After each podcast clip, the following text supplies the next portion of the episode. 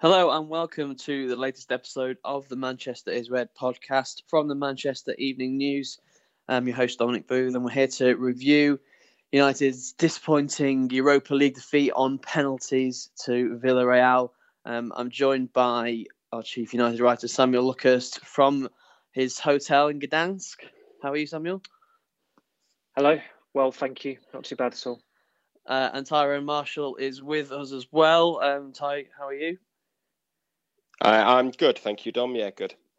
Yeah, damn sight better than many Manchester United players will probably be feeling the morning after the night before. 1-1 it ended after 120 minutes of pretty turgid football in Gdańsk against Villarreal, and then a penalty shootout that seemed to go on forever until David De Gea missed his kick after failing to save the previous 11 that were taken at him. Where'd you start, Samuel? I mean, United didn't perform the way that they could have done. Solskjær admitted they didn't turn up. And a lot of the spotlight has come down on the manager after this defeat for his management of the game, for his team selection and his substitutions. Do you agree with the criticism that is coming his way? I suppose I have to, because I have been part of that criticism.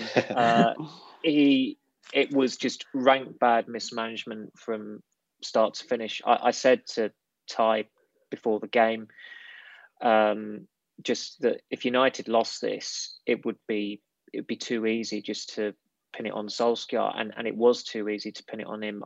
During the shootout, it was a strange dynamic, because I thought, if United win this, how the hell am I going to actually turn this match piece around and write about it, because they played dreadfully. It would have been a penalty one on penalties, and if they were to have won it on penalties, it would have had to have been a Villarreal player not hitting the target, because there was no way De Gea was ever going to save one. But the alarm bells rang as soon as the team dropped, with, I'll say at the start, Rashford and Greenwood in it, but I mean Rashford in it. Rashford should just never have started. Three of us didn't have him in any of our personal 11s for the final, but I think we all knew that Rashford was going to start, but the surprise was that he accommodated Greenwood as well, which had a knock-on effect in that it meant Pogba dropped back into midfield because Fred was dropped. And that meant United didn't have Pogba further forward, and Pogba was just ineffectual from deep.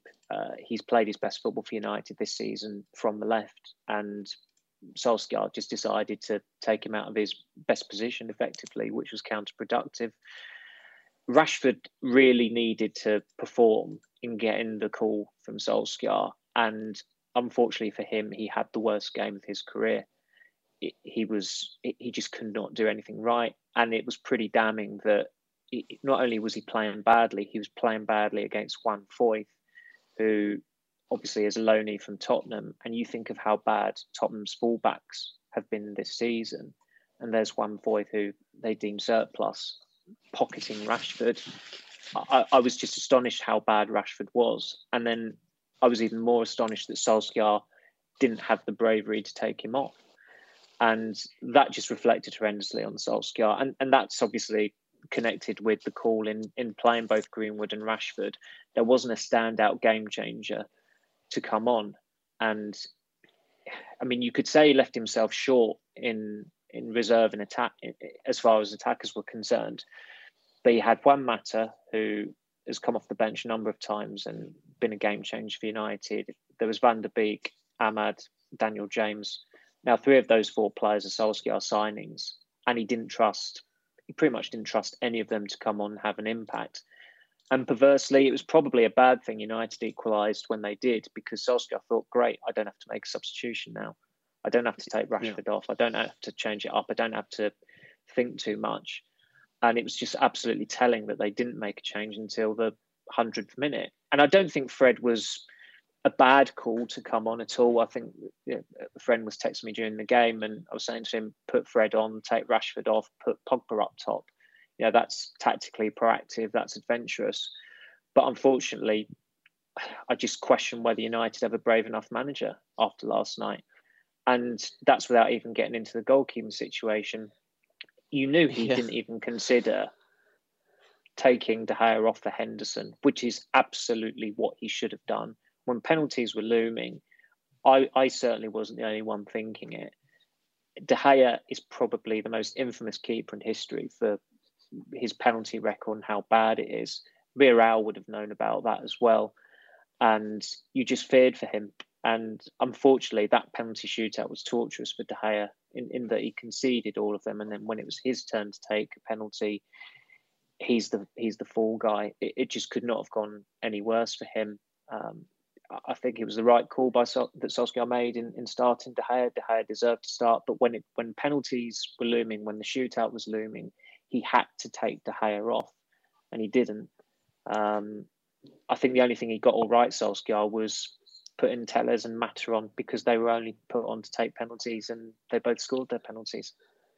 Yeah, the goalkeeping situation, Ty. I think I agree with everything Samuel said there. I think that, De Gea should have started. He had been the Europa League keeper. He deserves to start, but it doesn't necessarily make him the best keeper that United have got, and certainly not the best keeper at saving penalties. And it's very rare that you get a penalty shootout where a goalkeeper sort of embarrasses themselves and comes away as the fall guy, because usually they've only anything to gain from it. But De Gea's record at saving penalties, as Samuel says, has been so poor. It almost felt like, despite all Solskjaer's mistakes and United's poor performance for the previous 2 hours, all they had to do was save a penalty and they would have won the trophy. Yeah, they would have done. It would have been...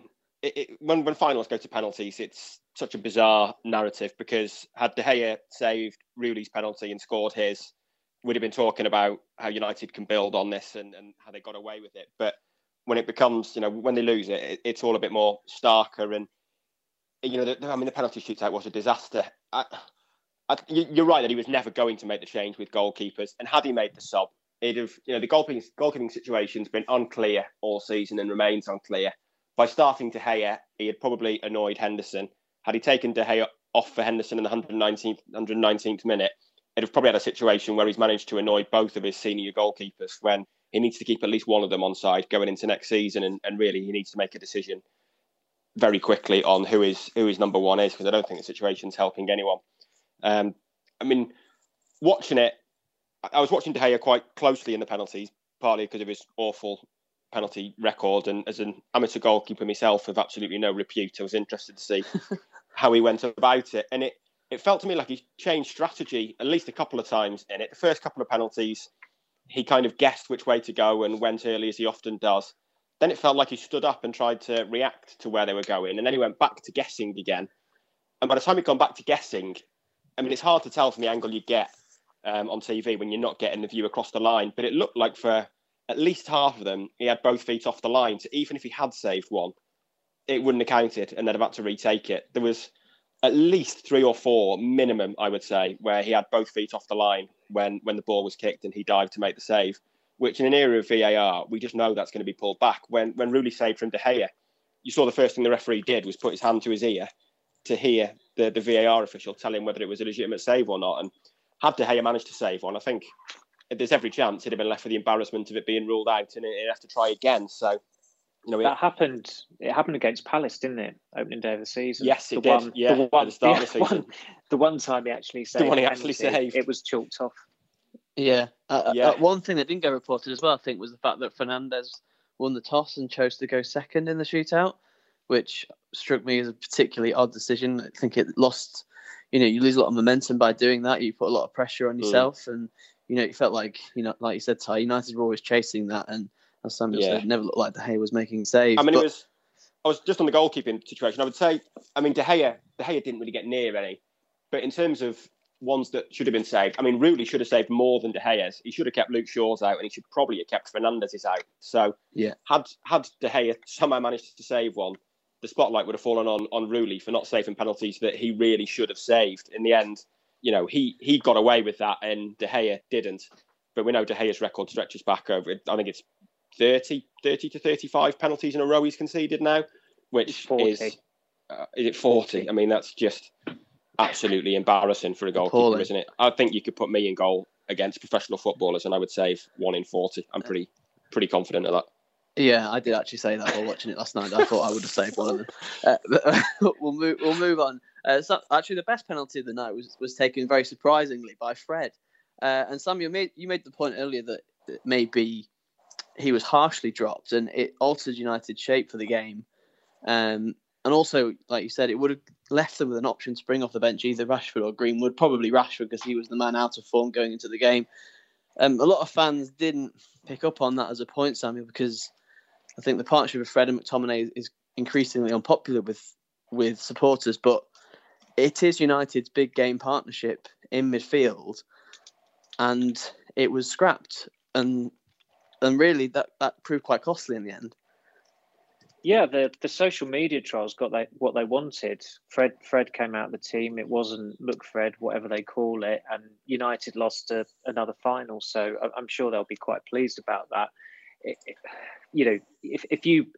I think when we put our panel out, or when one of us tweeted it out, someone said, "What have you all gone with McTominay and Fred?" And look, these people on Twitter who rage like that and play Championship Manager or Football Manager or FIFA, they don't know a lot about football. And in taking Fred out of that team last night, United were on balance. I know Pogba's a midfielder. It's not like he put Phil Jones in midfield or someone completely incongruous, but Pogba has played his best football for United this season from the left. And he's done that football has come pretty recently as well. So it made infinite sense to keep Pogba on the left. United didn't do that. They lost his influence higher up. Fernandes was poor. Rashford was just dreadful. So, Cavani obviously got the goal, but he didn't exactly perform outright. The best of the front four was Greenwood, and given how much they were struggling, they needed a player with Pogba's presence and quality further forward, and they didn't bother giving the attackers that. I think in terms of the attack all night, I mean, Cavani, Fernandes and Rashford finished the game. Greenwood was the only one who didn't. So in a game where ideally you want to win it in regulation time or extra time just to prevent David De Gea having to face penalties, United didn't actually do an awful lot to try and win the game. They just stuck with what they had. And Solskjaer said it afterwards. He said, I had Rashford, Greenwood, Cavani. He pretty much listed the front six, and that was why he didn't make a substitution until the 100th minute. And that was the patent problem when the team dropped. He had deprived himself of an obvious game changer to change it up. But even then, he still could have brought Fred on for Rashford earlier. But he just, unfortunately, Solskjaer has his favourites. Unfortunately for United, Solskjaer has his favourites. And I think Rashford might be the favourite of them all, maybe second favourite to Fernandes.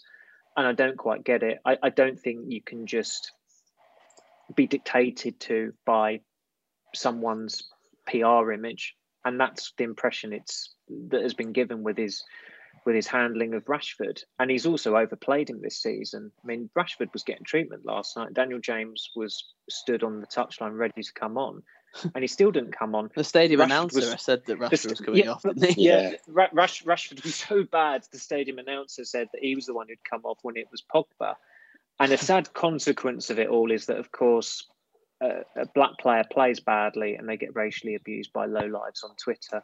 And unfortunately, that's just a never-ending cycle. And there's no right or wrong way of going about it. But I just think in identifying and giving these lowlives oxygen, I fear that the media are empowering them because they must get a kick out of it. Yeah. Obviously, that is an absolute appalling consequence that we don't want to see. I guess the flip side, Tyrone, to Samuel's argument that Solskjaer got his man management wrong on the night and his substitutions wrong, and a lot of people have made this point, is that United didn't have depth and there was very little in terms of options that he could have brought on in Gdańsk.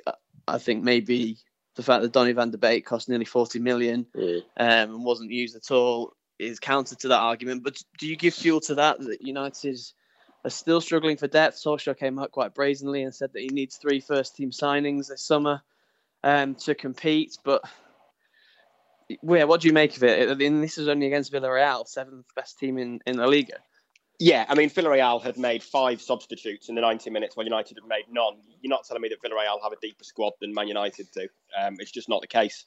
So, and the fact is that four of those signings on the bench were Solskjaer signings, and we can discount Ahmad because he's clearly one for the future, and it would be bold to throw him on in a final like that. But certainly in James and Van der Beek, they are two attacking Solskjaer signings that he clearly didn't trust. So, you know, if it is the case that he's concerned at a lack of depth, unfortunately, it lands at his door.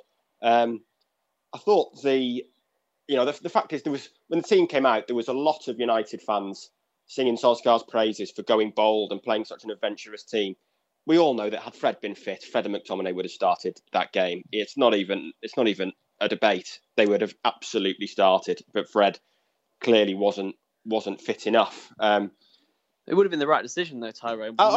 Yeah, absolutely, it would have been the right decision. I think he's played them in too many games this year. I mean, he shouldn't. They both got injured against Fulham. They should never have been on the pitch against Fulham. You can't play Fred and McTominay at home against a team already relegated from the Premier League. I mean, that's an embarrassing midfield setup, frankly, and it is far, far too cautious, and that has to change next season. But in big games and in a final, I think they can offer United good protection, and a final is always going to be tight, as much as United are clearly a better team than Villarreal. So, yes, it would have been the right decision. And I guess moving Pogba back, he was probably never going to bring Matic in, so moving Pogba back, I guess, was the next obvious solution. But I mean, personally, I thought Van der Beek at Wolves was arguably the most complete game he's had for United. I thought he was really good in one of those deep positions, and it might have been a risk to throw him into a final, but if anything, European games suit him more than Premier League games at the moment. So you could have played Van der Beek there and left Pogba on the left. So there were options to be had, I guess, rather than playing Rashford and Greenwood. And, you know, we can argue that it did leave United short of an attacking substitution. They didn't have Martial, obviously, who could have came on the wing for Rashford and offered more of a threat. But, you know, the fact is Solskjaer signed James and Van der Beek, and they were perhaps two of the most obvious attacking changes. I mean, you're never going to take Fernandes off in a game like that, but he was marked out of the game entirely for 120 minutes, and that really cost United badly as well, in that they couldn't play through him. So, you know, there were options to be had there, and sometimes you can say there's a lack of depth, but do you persist with a Rashford who, you know, he played poorly and has been playing poorly for a while, but he's also played through two injuries this year. I mean, he needs a rest. He is completely and utterly done, and you know, part of that I think has to fall on Solskjaer as well, and that he's been flogged through injuries when clearly he should have been taken out of the firing line and given more rest. He looks just completely exhausted. I wouldn't have him anywhere near the European Championships this summer. And there's an argument to say that, you know, you can rely on him for... He has a habit of popping up with goals even when he's playing badly. But when you've got a Rashford who is, by 80 minutes, he was barely even 50% fit. Is it better to have a 50% Rashford or 100% Daniel James? You know, you're probably better with 100% Daniel James. So... it seemed an obvious substitution, but I think there was far too much caution in the way Solskjaer went about managing it. Yeah, absolutely. So, Samuel, what happens next then from all this? It feels like United have very much made their transfer priorities clear throughout the latter stages of this season, and they were magnified by the game in Gdańsk. So is Solskjaer going to get the backing that he's been calling out for? Is he going to get the backing in terms of his job security for the next season, and what must United achieve if they're going to continue what has been a progressive season ultimately, but a disappointing one at the same time? I don't think they'll get everything that they want in a window. I just think under the current regime, it's pretty much impossible. And then you factor in the pandemic, the valuation of certain players, how United go about deal making. I think if they were to get two of the three, and by saying that, I mean like high quality players, that in the last window, the emphasis was on fleshing out the squad. Telles, Van der Beek, Cavani, Ahmad, Pelestri, they were not players to go straight in the first team. I think we maybe thought that was the case with Van der Beek, but it's proven to be anything but. Whereas this summer, they need players to go straight into that starting side and to improve it. Someone like Varane would, Pau Torres would. The way he played last night, I thought him and Albiol were excellent. Declan Rice would, obviously Jaden Sancho would, but they are not going to get Sancho, Varane and Rice. It's too expensive. Rice is probably... Varane and Sancho are more elite players, more esteemed players, however you want to term it, than Rice. But Rice is more expensive because of his age, of his contract situation, the club he's attached to, etc. I think it's safe to say he's a first teamer at international level as well. So they're going to have to be quite clever in certain areas. They're going to have to make definitive decisions with some of the current players as well. Solskjaer needs to stop pussyfooting around the goalkeeping situation and tell Dean Henderson or David De Gea, you can go in the summer, be it on loan or on a permanent. Both of those players cannot be at United next season. It's just an unsustainable dynamic. And the goalkeeping situation has been mismanaged ever since Sergio Romero was dropped for the Europa League semi-final last season. Paul Pogba, there needs to be clarity there. That they could maybe get away with it for another year, but of course they risk losing him without obtaining a fee. And I don't think the Glazers, given their nature, would countenance that. So I don't think Solskjaer, it rams it home after last night, because he was gutless with the way he went about a lot of last night. I don't think he's made a legitimately brave call in his time back at United. Some might say Lukaku. I don't think selling Lukaku was a brave call. Lukaku wanted to leave. His second season at United was dreadful. His face just didn't fit. On Solskjaer's watch, they've curtailed to Martial. They've indulged Pogba. They've re-signed De Gea. They even re-signed Eric Bailly. And I was disappointed by he played last night, just because of the interview he gave with the Times, which was a very good interview with Dani Lopez and conducted in Spanish. But there he is talking, I've signed a new contract, but if I'm not playing, then I've got to consider my options. Solskjaer should be saying to the guy, know your place. You're a crock. I didn't want to give you a contract, and I'd rather get you out of here. So let's get you out of here. It's just the wrong way to go about it. And it looks weak. It makes the manager look weak when he then decides to put the guy in the team for the final. So they've got big decisions to make with the current players and in terms of the players they go after. There was some histrionics from United fans last night saying, what, 3 players? Like, we need 5, we need 6, we need 7, which is complete nonsense. I mean, they are not that bad. As you say, they have had a progressive season in the Premier League. There is a lot of cause for optimism with the current players they've got there, and they look pretty good in a number of areas, and there have been some terrific individual performances this season. But they do need a minimum 3 players to go into that first 11, because next season, I think it could be the most competitive, certainly at the start of it anyway, Premier League season since Guardiola first came over to England. You've got City still Guardiola is still at City. Tuchel shaking things up at Chelsea. Liverpool are going to retaliate under Klopp.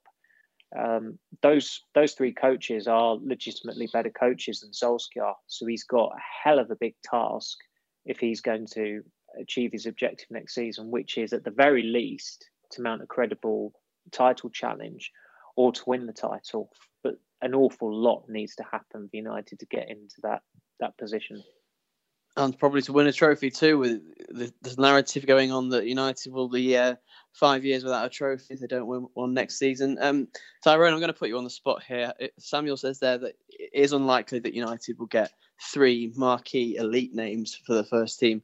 So what 2 positions, if it has to just be 2, what 2 positions do they have to prioritise based on where they've gone wrong this season at times and what needs to be improved? I mean, centre-back, top of the list, 100%. Definitely, yeah. A centre-back to play alongside Maguire. Beyond that, I would probably edge towards central midfield over right wing, but I don't think there's much in it.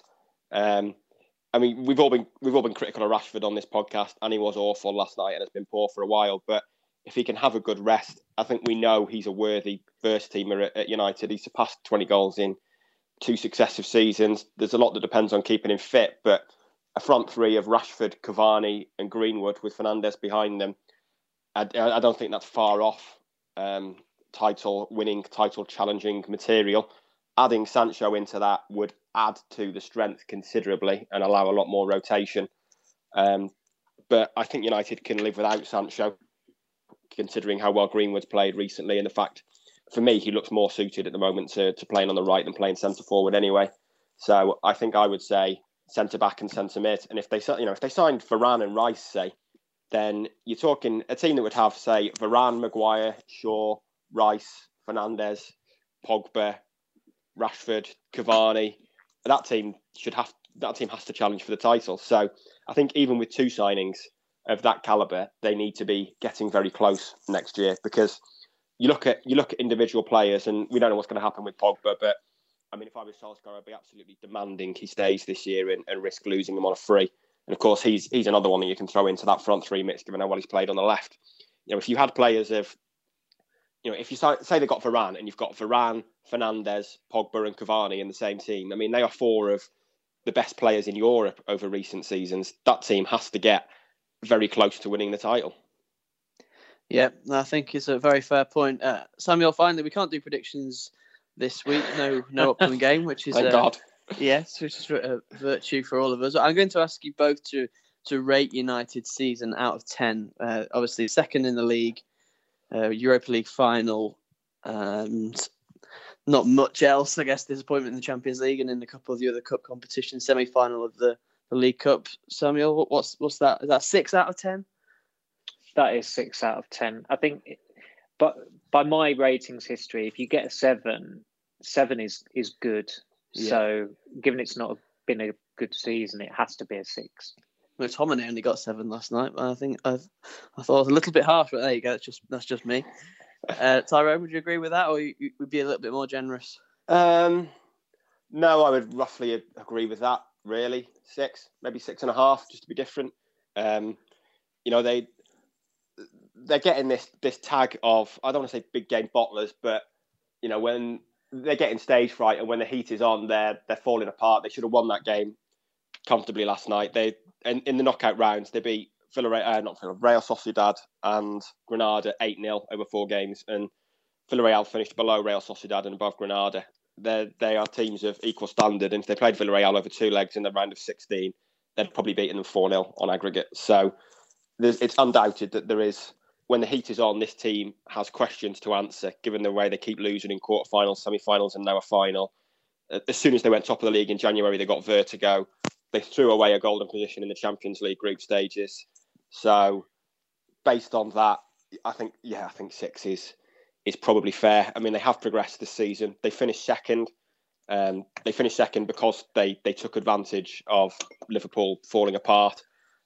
They improved by 8 points, which is decent, I guess, but probably the minimum you'd expected. And I think if they're going to win the league next year, they're going to have to improve on this tally by at least 16 points, if not 20.